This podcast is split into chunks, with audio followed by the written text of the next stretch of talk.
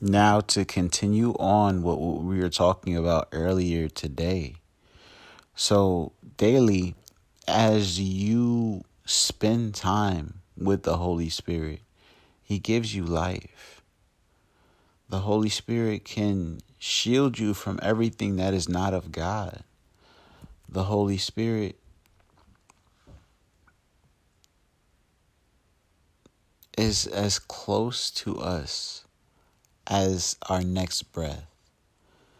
I think of the beginning of of of time when human was given that one breath and that breath is with us today.